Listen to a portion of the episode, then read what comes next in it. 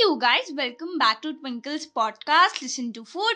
Hope you all are doing good. I hope you guys had a great Christmas. Also, New Year is around the corner, and I- I hope you guys already had few plans, right? Or you guys are like me, एकदम sudden plan करोगे हाँ? Because I have तो no plans. मैं उसी दिन decide करूँगी क्या करना है. Anyways, without further ado, let's get back to today's episode, okay?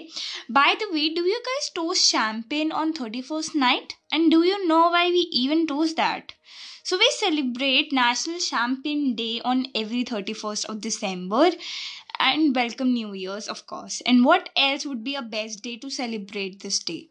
And since 2010 we are celebrating this but it was already mentioned somewhere in few of the books earlier about this day by the way, let me tell you, champagnes are originated from the France and they are kind of wines only. By the way, the champagnes were discovered by an French monk, Dom Perignon, in year 19 I mean 1697.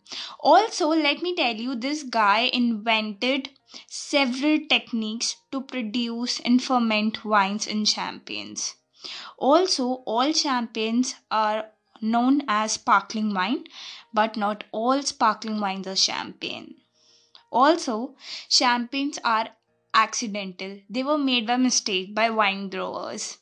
But I think some accidents are great. They create history just like champagne. Very happy new year in advance. Now we will be meeting in 2022. I hope you guys will love me the same and more, of course. And also, thank you so much for supporting me till here. It really means a lot to me. So, yeah, this was my time. I hope you all enjoyed listening. Do let me know on my IG or FB at the rate exposure with Twinkle.